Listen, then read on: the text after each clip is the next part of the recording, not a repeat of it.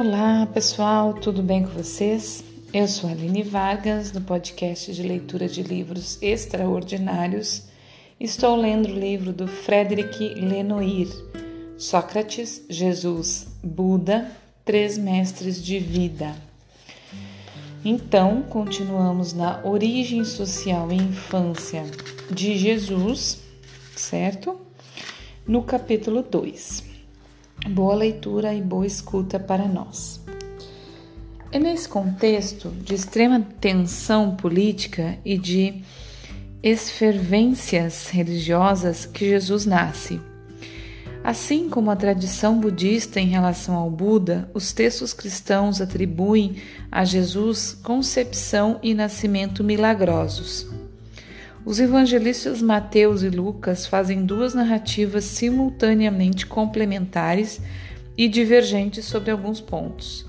Lucas começa contando a concepção, também milagrosa, de João, chamado Batista, filho de Isabel, prima de Maria, e do velho Zacarias. Em seguida, ele conta a anunciação feita a Maria pelo anjo Gabriel. Ele conceberá, ela conceberá do Espírito Santo um filho que se chamará Filho do Altíssimo. De longa data, imortalizada pela arte pictorial cristã, a cena da Anunciação não figura na, na, não figura na narrativa de Mateus, que também fala da fecundação milagrosa de Maria pelo Espírito Santo, mas afirma que o anúncio foi feito pelo anjo a José, que pretendia repudiar a noiva quando descobriu que ela estava grávida antes que tivesse levado vida em comum. A família na qual Jesus nasce e certamente muito é certamente muito devota. Com só um pouquinho, pessoal. Vamos lá. Como são quase todos os judeus da Palestina na, na época. Sabe-se que ela respeita o sabá, o repouso do sétimo dia, que participa das festas judaicas e vai ao templo de Jerusalém, onde Jesus, em hebraico Yeshua, é apresentado poucos, pouco depois do nascimento. Segundo a narrativa de Mateus, Jesus, ainda criança, teria salvado do massacre ordenado por Herodes o Grande todos os meninos de menos de dois anos, graças à fuga de sua família para o Egito. Porém, os historiadores não dispõem de elementos factuais que possam confirmar esse episódio, julgado muito pouco provável. José, que pertence à classe média inferior da sociedade, é carpinteiro. O termo grego significa que, de fato, marceneiro, aquele que trabalha a madeira.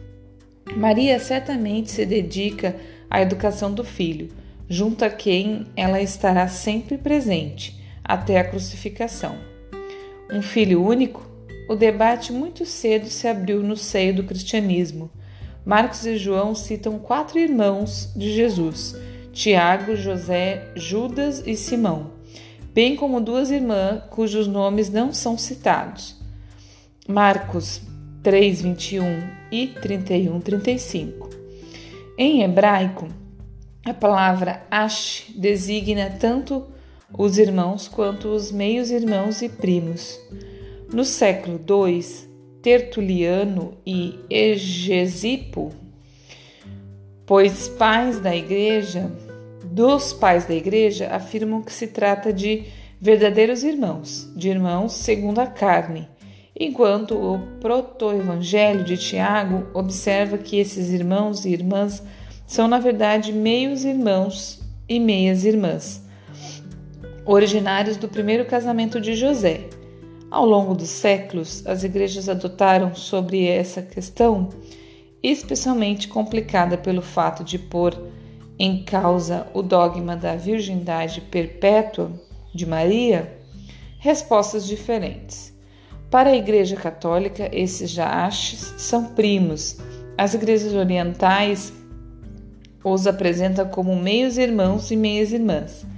Quanto às igrejas protestantes, elas não incluem, não exclui que se trate de irmãos e irmãos legítimos. No que concerne à juventude de Jesus, os evangelhos se contentaram em observar que o menino crescia e se fortalecia. Lucas 2,40, na Bíblia, que ele crescia em sabedoria, em estatura, em graça diante de Deus e diante dos homens. Lucas acrescenta que a família ia todos ia todos os anos ao templo para a Páscoa. Foi durante uma dessas subidas a Jerusalém que Jesus, então com 12 anos, teria fugido, provocando a angústia dos pais, que o procuraram por toda a parte durante vários dias e acabaram por encontrá-lo em Jerusalém, no templo, entre os doutores da lei, que ele interrogava de modo muito pertinente. O menino é precoce, inteligente. Pode-se supor que, como as outras crianças judias, ele tenha frequentado até a puberdade a escola da sinagoga, onde aprendeu hebraico e depois, na qualidade de primogênito, continuando os estudos até assumir o ofício do pai. Além disso, é pelo apelido de carpinteiro que os nazarenos o designam quando ele se dirige a eles na sinagoga. Além do hebraico, ele fala aramaico, língua corrente na época na Palestina, e também em um pouco de grego e de latim, língua da elite. As narrativas canônicas, bastante sumárias, os evangelhos ditos apócrifos, isto é, não conhecidos pelo cânone, acrescentam-se uma quantidade de episódios maravilhosos. Assim é que se vê no proto-evangelho de Tiago ou no evangelho da infância segundo Tomé, o menino Jesus que faz milagres, dando vida, por exemplo, a pássaros de argila. É também no proto-evangelho de Tiago, que data no século II, que se encontra a narrativa da concepção sem mácula de Maria, mãe de Jesus.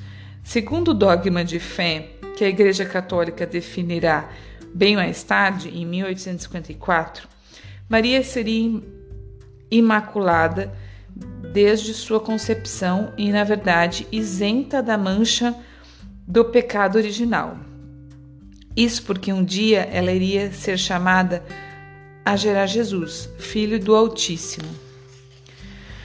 Do mesmo modo que, que em relação aos elementos maravilhosos da infância do Buda, os, o historiador tem de ser cético diante dessas narrativas que se multiplicam nas vidas de personagens religiosos ilustres e que visam edificar os fiéis, mostrando o caráter excepcional do destino deles.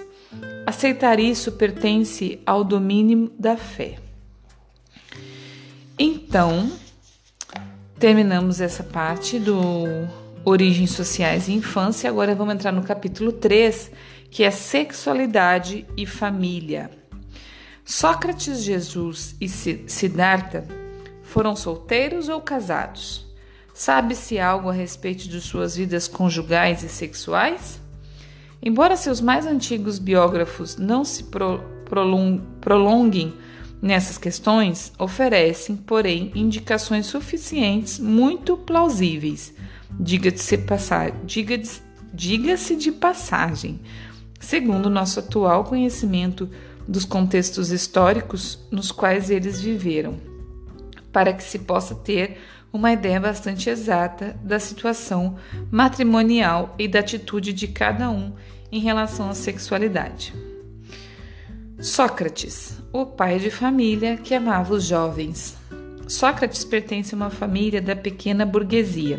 É casado, como exige o costume. Segundo várias fontes, ele teria se casado com uma mulher, com, com uma só mulher, a rabugenta Xantipa, que quem teria tido três filhos, de quem teria tido três filhos.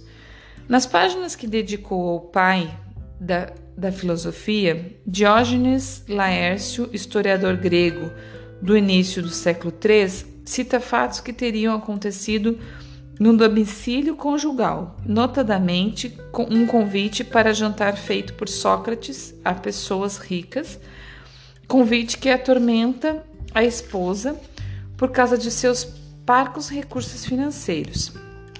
Conta também cenas domésticas que Xantipa inflige a Sócrates, arrancando-lhe o manto em público ou atirando-lhe, num acesso de raiva, um balde d'água na cabeça.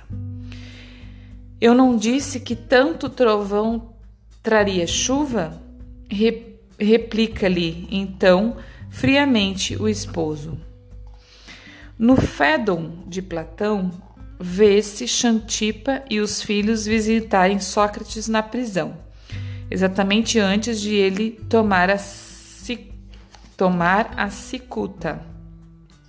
Outras fontes apontam-se em Aristóteles afirmam que Xantipa foi sua primeira esposa, de quem ele teve um filho, Lamprocles, que depois se casou em segunda núpcias com Mirto, descendente de uma grande família patrícia, mãe de seus dois outros filhos, Sofrinco e Menexeno.